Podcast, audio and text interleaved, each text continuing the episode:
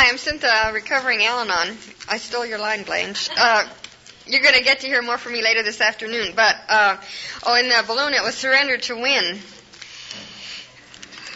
And I know that um, I fought going to Al Anon for over a year. I had this um, vision of Al Anon meetings being little old ladies with tight curled hair sitting around the table going, and of course they were all in cotton house dresses that didn't fit well. And I just re- really didn't think that that was my style. It was at the time, but I didn't want to reinforce it. Uh, things did keep getting worse and worse and worse at our house.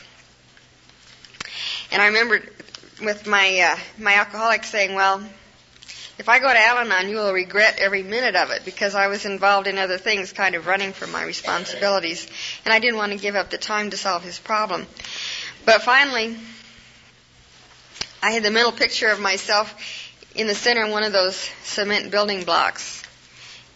And every everywhere I turned, my way was blocked. I couldn't go forward or backwards anyway. And luckily, things got so bad that I finally just was saying, okay, uncle, I quit. I'll go to Al Anon, whatever you say.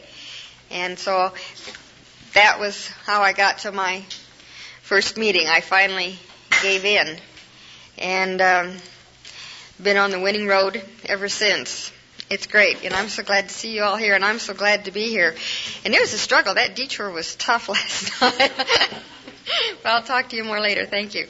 Hi, I'm Ann. I'm a grateful Al-Anon. Hi, Ann. Suffer to get well. Oh dear. Um, I've been in the program about seven years, and I'm still suffering to get well. And I think that's God's way of keeping me active with the program, involved, and His way of helping me to get to that end of that line of serenity. Thank you. Win. I was thinking about my first Al Anon meeting. I wasn't married to my alcoholic at the time, and I was in Sioux Falls and he was in Rapid City. And he called and said, I'm going into treatment. And through several conversations after that, he said, They've told me not to make any new relationships. And wanting to do everything that he was supposed to do, he was saying to me, We got to hold off this relationship of ours until I see what I'm like sober. And to me, it was the touch of doom. I was just, I just knew for sure that that was the end. And I was working, and I could hardly keep from crying while I was working. So I picked up the phone and called the Al Anon number in the phone book. Within five minutes, I got a call back from a dear lady, and she said she would come out and see me after work that afternoon. Well, she told me to go to a meeting that night. It happened to be at Mary Gentner's at the motel. And I remember before I left, for about two hours after work, I cried. And I cried. And I cried. And I have to confess that I took a few tranquilizers trying to get my courage up and made up my mind that I couldn't go to that Al Anon meeting. I just could not go. I'd been crying too much. My face was red, my nose was red, my eyes were swollen. So I called the gal that had asked me to go, and I said, I'm sorry, I can't go. Well, she said, maybe next time. Just know that I'm thinking about you, and maybe the next meeting you can make. Well, I sat there, and just that phone call, almost just the caring in her voice, I stopped crying. Probably the tranquilizers had a little to do with it. And I went to the meeting, and I'm sure Mary doesn't remember, but I sat there like a zombie. I don't remember one thing that anybody said. But I went home and calmer by then, of course. And somehow, just going, just having a body to sit in a chair, gave me a hope that if this marriage wasn't to take place, that's the way it was supposed to be. I didn't talk to God much at that time, but I know that it was God's hand on my head saying, just wait. Just wait. So I waited. Hi, Mary. I, well, we've been married three years. He's still sober. I have a portion of serenity in my life. And I'm glad to be here. Thank you. Hate to keep it. Uh, I did that once. There was a there in there was a new woman that came into a meeting one time, and our meetings go from eight to nine o'clock, and I was there until twenty after eleven, talking. And she's still coming, and that was like four months ago. And we were talking the other night, and she told me, which made me feel really, really good. I didn't believe her, but it made me feel good anyway. that she said that it was because of me that she felt like she could come back because she said that her problems didn't even come close to what the ones that I had at that time. And I feel that in that respect, her problems were probably just as great as mine because although they were different, she still had problems which were tearing her life apart and making it unmanageable, the same as mine were. And the only thing that was different was the fact that her problems were different from mine. And I sat there with her that first night and we just talked about what the program had done to help me and how much better I felt.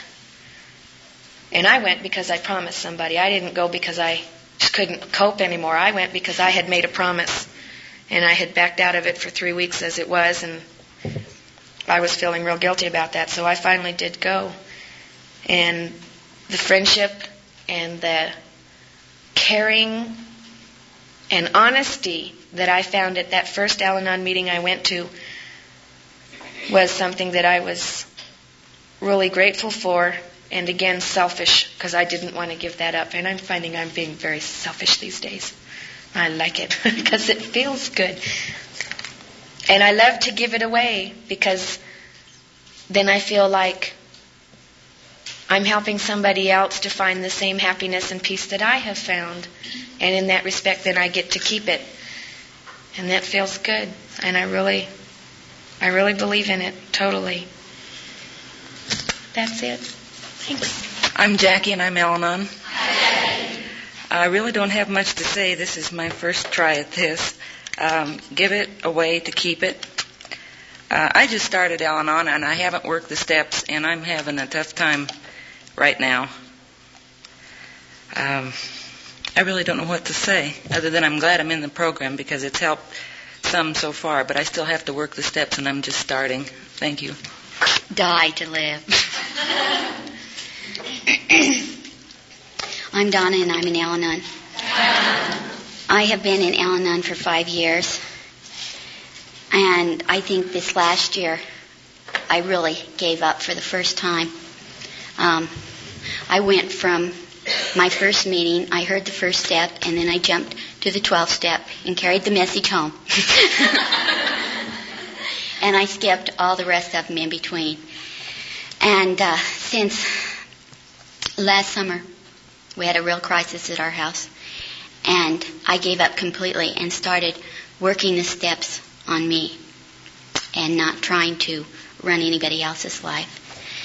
My husband is sober now. He went to treatment for the second time, and this time it seems to be working. But I feel so much better about me. And I finally learned that serenity does not depend on their sobriety. That we can be happy when we choose to. And this is such a good feeling. For a long time I used my higher power was his sobriety. Totally. And if he would drink, then I lost all control. Now I have a higher power that I really understand and I really love. And a lot of miracles have happened in my life this year. And I'm very grateful to everyone that's here. I'm sorry my sponsor isn't here. She's in New York now. Her name is Skip, and a lot of people know her. And she has been a real help. Thank you. And I'm a very grateful member of Al Anon from the Big Thompson Al Anon family group in Loveland, Colorado. So, um, mine says suffer to get well.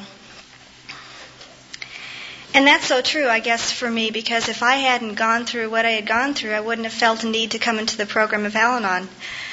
Um, I lived with three practicing alcoholics before I was 25 years old. And I don't say that because I'm proud of it. I'm just telling you that's how sick I was.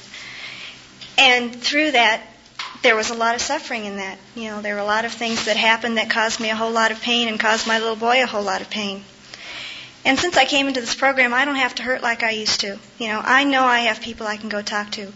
I know I have people who won't just pat me on the back and tell me, oh, you have a right to feel that way, you should feel that way. I have people who offer me solutions, and then it's up to me whether I want to go home and use them or if I just want to keep on hurting the way I have been hurting. I'm just real grateful to be here. I've heard a lot about this this jamboree for a couple of years now, and I've been looking forward to coming. Couldn't come last year because I was sick. Um, and I guess it was a pretty serious illness, and I guess for me it brought me a whole lot closer to God. And um, I can't tell you I'm glad it happened, but I can tell you that because it happened, I am a lot closer to God. And anything that brings me closer to God is not a waste. You know, it's just a real blessing in my life. And it's just real nice to be here. I'm with my people, and I love it. Thank you. Estelle from Al in Loveland, Colorado. Hello. Um, die to live. Well, my husband has been an alcoholic since 74.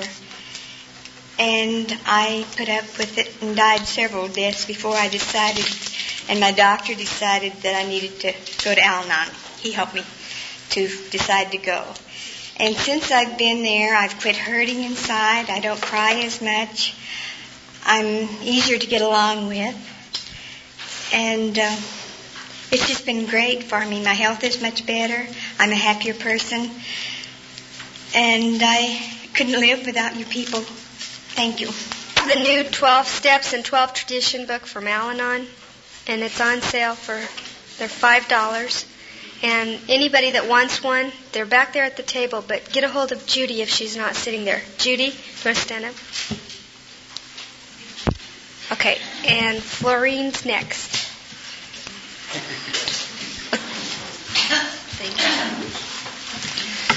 I'm Florine and I'm Al Anon.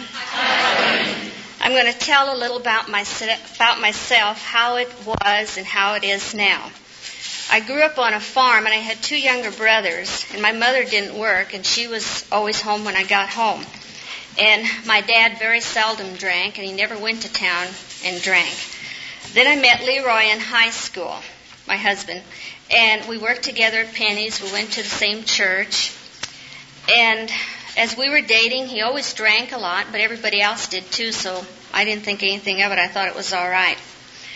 We got married while he was still in the service, and after he got out of service, he went back to work at Penney's. And uh, then in 1956, we were transferred to Lakewood, Colorado, he, as a department manager. The drinking got worse, and uh, he always went out with the other guys from the other departments and and drank a lot, but I thought, well, maybe this is a way of getting on top of life. How little did I know it would get worse as time went on. Then in 1962, we were transferred to Albuquerque, New Mexico as a, a shoe department manager, and he was opening up a big store there, a new one. And I thought, well, this is great. Moving to a different town, be new people, different friends, everything was going to be all right. How little did I know things got worse. Um, by that time, we had three daughters, but the drinking got worse, and I asked him to please quit drinking so much, and he'd always get furious, and he'd say, I can quit any time I want to. But I still had no idea that my husband was an alcoholic. Um, then in 1967, he was asked to resign from the Penney company after 17 and a half years. That was really a low blow for us because all our future was in the Penney company. Then we moved back to Scottsbluff. And I had to go back to work, and, and he went to work. He found a job. And I was like all the other Al Anons, I'm sure. I'd look for his bottles, I'd dump them, I'd put the empty ones back, thinking that he wouldn't know or would say something, and he never said anything. And I thought, boy, he is really far gone. How little did I know he went out and bought more. Just never said anything to me. And um, I'd call his boss, and I don't know how many times I'd have to call and say he had the flu. He was homesick. And uh, then he was charging at the liquor store. And I went down there, and I really got mad at those people and told them off and told them I was going to report them if they didn't quit it. I never did, but I'm sure they laughed after I left because it still continued. Finally, I had had it. I had him picked up at work, put him in jail, and then I went to court and had him sent to Fort Meade, South Dakota. He was very resentful about that. After being sober about four months, he was drinking again. His mom pleaded with him, and she says, Leroy, she says, I'll get the best for you. She says, I'll send you to Hazelden. So she paid for everything, and I thought, this is really going to do it now. He came home. After about six months, he was drinking again. Then I lost faith and trust in God. I couldn't understand why he was doing this to me. After the first time, I had sent my husband to treatment. I came in contact with Mid and came to Al. But I was like a yo-yo. I was in and out of Al-Anon, just like my husband was in and out of uh, AA. When he wasn't drinking and going to AA, then I went to Al-Anon. When he started drinking, I quit going. Um, I believe I was just as sick as my husband, if not sicker. I had him picked up two more times and put in jail. I sent him once to Hastings, and the other time back up to Fort Meade again. Uh, when I sent him to Hastings, he was very furious. He says, just the crazy people go there, and I'm not crazy. But I thought he was. Um, also filed for two divorces. Then after six, eight weeks, I took him back, thinking things would get all right. And I really didn't want a divorce because I thought this would hurt our children. But playing the silly games that we did did more damage to our daughters than a divorce would have. They always say AA hits their bottom, and I believe we Al-Anons hit our bottom too. Um, six years ago, April, I asked my husband to pack his suitcase and get out. I couldn't believe I was saying this, but I'm sure that God was with me that morning because I was trembling. I was beside myself, really felt sick, and I just couldn't handle it anymore. And I had remembered that in Al Anon they said you've got to take care of yourself first. So after he had left finally three o'clock that afternoon, it was like a whole load was lifted off my shoulders. He was really drinking bad again. Then he went to the he got sober and went to the halfway house. He didn't last there very long. He was kicked out. Then he went to his mom's. Then he had went to another treatment center, and in the meantime, I filed for another divorce, third time. This time I left it go through. I thought, this is it. I want nothing to do with him anymore. He'd write, I wouldn't answer. He'd call and ask me to go out for dinner, and I'd say, no, thank you, and hang up. Um, I kind of looked at this like tough love now because I really didn't think we'd get back together. But after our divorce was final, we started dating, and after a year of being divorced, we got remarried. I guess, um, let's see, now my husband has been sober six years, April the 24th. He just had his birthday. April the 26th, we were married 22 years and would have been 28. April the 28th, we were married five years. When my husband had his AA birthday, he said, it was my birthday too. He says, You know, honey, you are pretty lucky. And I says, Why is that? And he says, I don't know anybody else who has two birthdays and two anniversaries every year. so I guess that's true. At least we can laugh about it. My husband said he looks to that year that we were being divorced as a year for us both to grow, and I believe we really have. Um, he is now um, a director of the Homestead Halfway House. And um, So after five treatments, centers, and three divorces, we really have a beautiful life. It is better now than it has ever been. And thanks to Al Anon and AA, without it, I don't know where we would be today. Our three daughters are married. We have three real nice son in laws and one grandson. So, for all of you new ones and old ones out there who are still having problems, hang in there. For some of us, it takes a little bit longer. We're slow learners. Um, I'd like to share, before I close, a recipe for a happy new year that I got from a friend, and I thought this was really neat. Take 12 whole months, clean them thoroughly of all bitterness, hate, and jealousy. Make them just as fresh and clean as possible. Now cut each month into 28, 30, or 31 different parts, but don't make up the whole batch at once. Prepare it one day at a time out of these ingredients. Mix well into each day one part of faith, one part of patience, one part of courage, and one part of work. Add to each day one part of hope, faithfulness, generosity, and kindness. Blend with one part of prayer, one part of meditation, and one good deed. Season the whole with a dash of good spirits, sprinkle of fun, a pinch of play, and a cupful of good humor. Pour all of this into a vessel of love. Cook thoroughly over radiant joy, garnish with a smile, and serve with quietness, unselfishness, and cheerfulness. You're bound to have a happy new year. Thank you. Ainsland, I'm Alamar. Personality. Um, I don't have any notes to go by this morning because I forgot them at home. but anyways, when I was little, my dad used to drink and drink and drink, and he used to go out on the truck because he was a truck driver all the time, and every time he came home, he always drank like a case of beer a day, and always beat my mom, and she'd beat him back, and tear us kids, me and my sister, apart. And finally, my mother had no part of him no more, and she got a divorce. I mean, about six years ago, maybe seven years ago.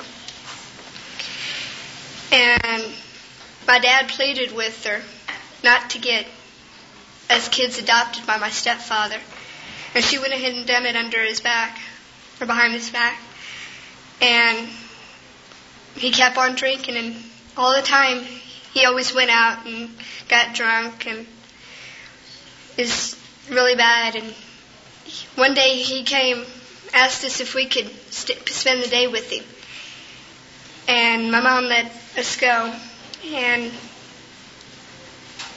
we was spending the day with him, and he took us to the zoo, and he had about oh, I say about two six packs in the car. And one right after another, he'd drink them. And when he got to the zoo, he was sitting there falling all over the place, and it was really embarrassing for me and my sister. And it's really, and then I'm getting nervous here. uh, let's see let's see, two years ago, after I was living with my mom, she decided that I was not doing good. I was getting bad grades in school. I was not doing, I was always getting into fights with her. We couldn't even sit down to the dinner table without fighting. And so she sent me up here to live with my dad. And she thought the drinking was getting not very was getting lesser. And so I started to get good grades, but every night when my stepmother was working night shift, he always went out and got drunk, and sometimes took me to the bars with him. And he always got drunk and always come home and beat the tar out of me every night when she was on 4 to 12 or 12 to 8. And sometimes when she wasn't working that, he always went out and got drunk and started beating me and beating my mother, my stepmother. And finally he tried to kill himself. We was up in Casper for a visit and he, would drink a six pack from here to uh oh, I can't remember what that is. It's right outside Wyoming. It's a small town right outside Wyoming.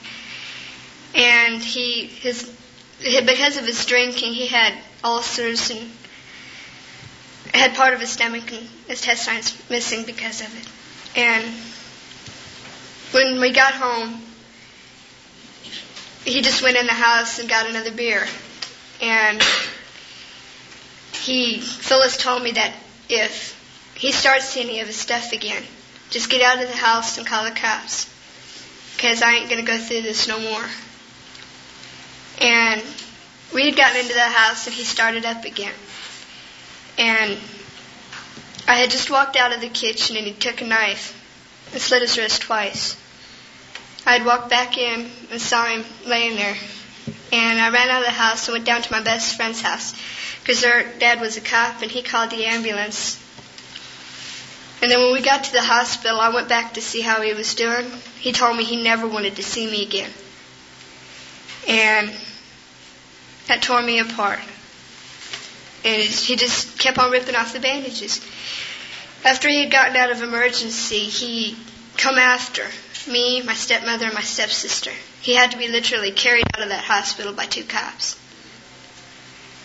And my stepmother put me on a plane and sent me back to Texas. That was a year ago. In the past year, I have ran away three times, four times. I had, after I had, I have lived with two sets of foster parents. I have lived with, uh, I have lived in a home for runaways. I ran away from there because I did not want to go back to my parents in Texas. And so they sent me to Oklahoma City and I lived there for a couple of months. And then I left there because I couldn't take it there because they were always griping at me. And so I was left there, and then my stepdad came up and put me on a bus. And we took the long way around because, and they didn't even call my dad and tell me I was even going. My aunt called and said I was already on the bus and on my way up here. And so when I got here, everything had changed. Dad was going to meetings and he's got me to go to meetings. Phyllis was going to meetings. There was no more fights. I'm starting to get good grades in school again, hopefully. uh, and I'm really glad to be here because I was scared to death I was coming back to what it was before. And I'm just really happy. Thank you. Introduce Florence W., who is a single parent dealing with teenage problems. Florence. I'm Florence and I'm Alanon. I'm new in this program and I don't know how I got brave enough to accept this um, thing of talking to you today, but I hope that I do okay. I hope I do a fourth as good as Angela did. That was really good, Angela. You didn't have anything to be nervous about. Um, First, I'd like to tell you how I came to be here to start with. Um, I uh, was having a lot of problems at work. I was going to work uh, crying at night and depressed, and I was not speaking to them. I'd go to work and not talk to anybody, and and they didn't know what was the matter with me. And finally, I went to the office and talked to the one that was in charge and she immediately called uh, the supervisor over me, who called over to chemical, um, the chemical department over at the South Unit, and got had me go to Chuck Stump, who was really wonderful. And he said, I won't see you unless you go to Al Anon. He said, before you come back here, and you've got to come back here, you've got to go to Al Anon. And this was the last place that I thought I would ever get any help for my problem because I had um, been all over and I had inquired everywhere uh, to try to get help, and I couldn't get help, and this is terrible. because I know there's a lot of parents like me that that just don't know what way to turn, and I um, just couldn't find the help that I needed. Uh, I it all started uh, with my teenage son, who was 17 at the time. Uh, all of us, when we have terrible problems, we have this natural thing in us that defense mechanisms that um, when we can face something, we have these mechanisms to help us face it of denial and and all these different steps that you go through. And I was in a denial step. I, I knew that I had a really bad problem. But I would not admit it to myself, probably because of my work. I had uh, gone home from work so many times. I had taken care of patients on angel dust. I had um, come home crying practically, telling my children about um, how people act when they're on angel dust. I had gone home from the hospital, and after taking care of young people that had came in um, on acid, and um, told my children about this, and um, my children listened and they acted shocked like me. So uh, when I thought that I had this kind of problem, I denied it because I thought this can't happen to me. It, it just can't because my children just wouldn't do this. This was my denial. Uh, I first realized I had a problem uh, when my son, that was a straight A student, 17 years old, all of a sudden was a straight F student. There was nothing he passed. Um, I talked to his teachers. They didn't know what his problem was. He started losing a lot of weight. He stopped eating. He would go out at night, and uh, I didn't know where he was. And uh, yet he would tell me that he wasn't doing anything wrong. But yet his grades kept dropping, and he kept losing weight. He stopped eating. He stopped communicating with all of us. Um, he acted completely abnormal. And I still uh, denied that I had a problem. I, uh, when this happens, when you have this terrible denial, you have things that go on in your body that this self mechanism that causes your blood pressure to go up and you stop eating and your heart doesn't work right and you're you don't eat right, you have abdominal cramps, vomiting, nausea, you don't sleep right, severe panic, and I had all these things. I wasn't sleeping anymore. I went to the doctor and uh, about that time, I discovered that my blood pressure that had always been low uh, shot way up, and so I still denied that I had a problem with Matthew. The doctor put me on um, high blood pressure medication and told me to go to California for a few weeks to visit my relatives out there. And he said that he was sure that by the time I came home, that things would be better and that my blood pressure would be down. Well, I came home, my blood pressure was down, and one more week, just one week in my home, and it shot back up. So, at the table one night, I, I finally admitted, uh, Matthew uh, grabbed Joni, my 13 year old daughter, and he said, If you ever, ever take, take drugs, I'll beat the hell out of you. And he started going to the library and doing research on drugs. And I, I said, Why all this interest in drugs, you know? And no apparent reason. He just was doing it. Uh, he didn't try to get a job, and if he had a job, he never stayed with it. Then I um, suspected pretty strong what my problem was. I went to my bishop at church. He couldn't help me. I asked my doctor, and my doctor said we don't want to send him to Hastings. Uh, but he didn't seem to know where I could get help. He said to call mental health. I called mental health and they really gave me, you know, really didn't help me. And I really didn't know where to turn for help. I never even dreamed that um, AA, you know, was something that I could go to uh, until I had this problem at my job. Uh, then one day I heard that Matthew was um, shooting drugs. He was on hard drugs. And that's when I faced, really faced my problem. I thought, my God, this can't be. I could uh, imagine my kid with a dirty syringe, you know, looking, poking for a vein. This just about killed me. I thought, in my job especially, you know, I, so I finally decided, I had always shielded my ex-husband, but I decided I better go talk to him ask him, you know, take this to him. So I went to him, and he did the same as I.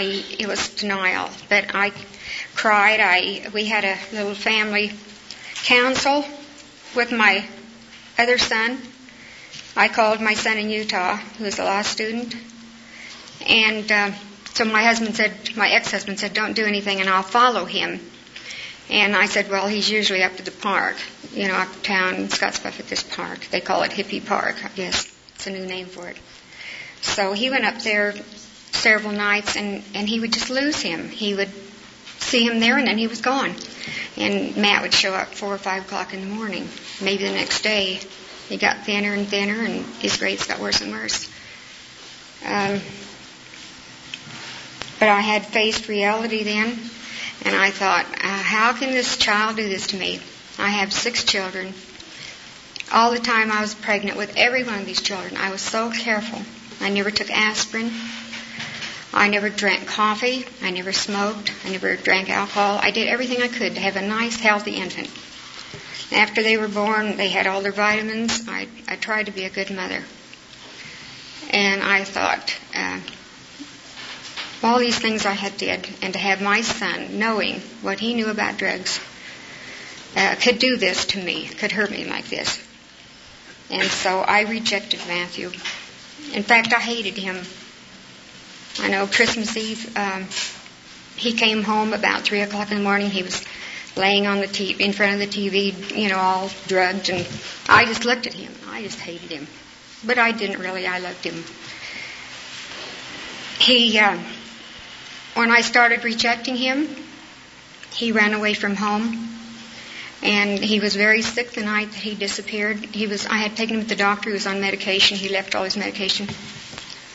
And his dad and I were beside ourselves until um, about three days later, we found him over in Denver and got him back home. And he said that he would change, that he had learned a lesson, but he was straight just three days and he was back on the drugs.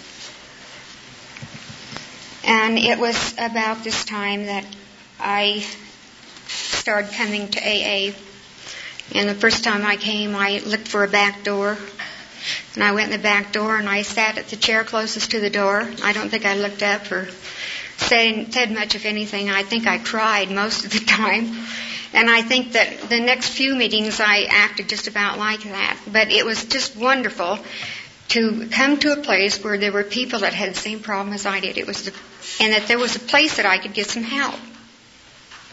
I I didn't. Um,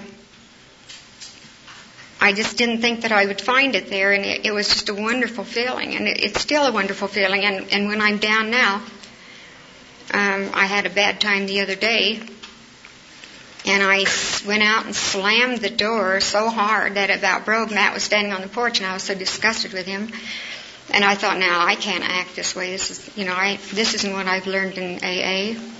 And so I just laid down on the couch and re- relaxed, you know, and and I felt better. And when I have these crises, I I think about the things that you people have told me and talked to me about, and and I I get myself in hand. I don't I don't fall apart like I did.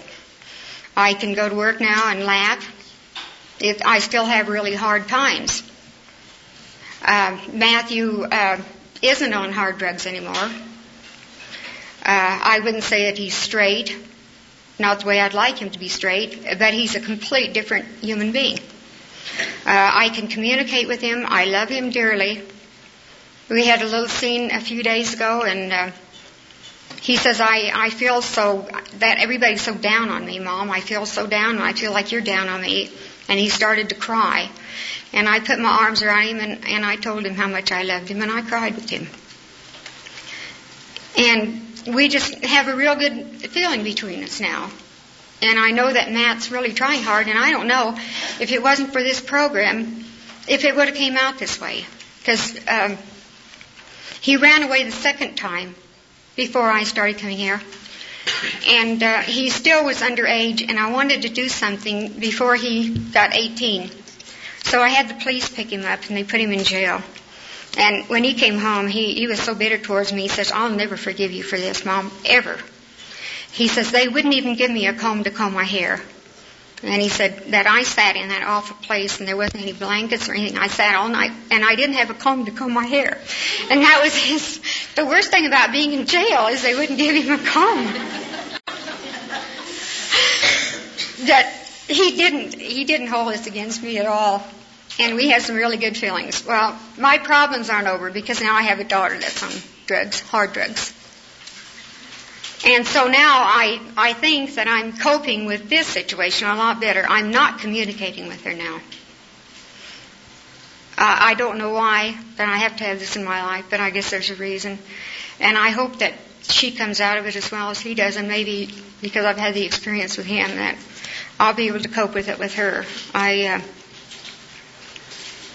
I don't know. She uh, ran away, same as Matt did about two months ago and I coped quite well with that. I uh, used this tough love thing with her. I refused to give her the money to come home, and when she before she left, the reason she ran away was she had been living in an apartment and she decided to move back home. And I just gave her the rules. I said, "This is the way it'll be in my home." And uh, she just thought it was terrible, and so she says, "I don't feel welcome here. I don't if you have to have these kind of rules, I, it's not for me. And so she ran away, didn't tell me she was gone or anything. And but then she came home and she says, "I'll abide by your rules," and she doesn't like it. But so far, she's abiding by my rules. But she isn't around very much, and we aren't communicating the way I wish we could. And I'm going to try harder. And with the help of this program, I hope that um, I can make it as well with her as I did with him. Uh, when I was going through this, I lost all interest in everything. I didn't care. I stopped doing all the things I enjoyed doing. I was tired all the time. I cried easily. I'm kind of an extrovert. I got to be an introvert. I didn't care about talking to anybody. I uh, felt horribly, horribly guilty. I I had Chrissy tell me three days ago, she said, she just pointed her finger at me and she said, You are the one that's the blame for me being the way I am. And I says, And how do you get this, Chrissy? She says, Because when what you did when I was 11 years old. Well, Maddie had brought this up too, kind of. Um, I got a divorce. I had a baby a year old. I had three children under, four children under nine. And I didn't cope with my divorce well, and I wasn't any different than any other divorcee. I, I uh, changed my style of living. I drank too much. I ran around too much. I uh, wasn't what I had always been. And so they said, You are the one that caused us to do this. Now, Matthew doesn't feel that way now, but Chrissy's giving me this. And I says, no. I acted like a perfectly normal human being. You're 20 years old, Chris, and you should understand this, that I didn't do anything that was any different than a lot of divorcees do. And don't put the, the guilt on me, because what you're doing is not my fault. I said, you should be old enough to understand these things. And this is one of my problems was that I felt so guilty. I thought if I had stayed with their father, you know, uh, none of this would have happened. It was impossible to stay with him. It was my sanity. I couldn't have stayed with him. And what I did wasn't any different than a lot of divorcees do. That I drank too much and I, I ran around too much. I didn't neglect him. Uh, I'm sorry that this happened, but I'm not going to take the guilt for what my children are doing now. And this makes me feel good. And this is one of the things I learned here that I it's not my fault. And I'm trying real hard. I uh, felt real discouraged because I've only got through the first step until I talked to um, Stoney's wife the other day, and she says, "Well, that's good," you know. That she didn't do near that well, you know. And I felt really bad because here I've been coming since December and just then got through one step and I, I'm just caught right there, and I can't seem to get any further right now. So it's just going to take a little time. So I hope that you people will keep helping me like you have so I can get through this new crisis I have. I'm dealing with it a heck of a lot better than I did with the first one. And I'm just thankful for this program, and I'm certainly glad that I found it. Thank you. Who was on a dry drunk until last May 15th when he came into Al Anon.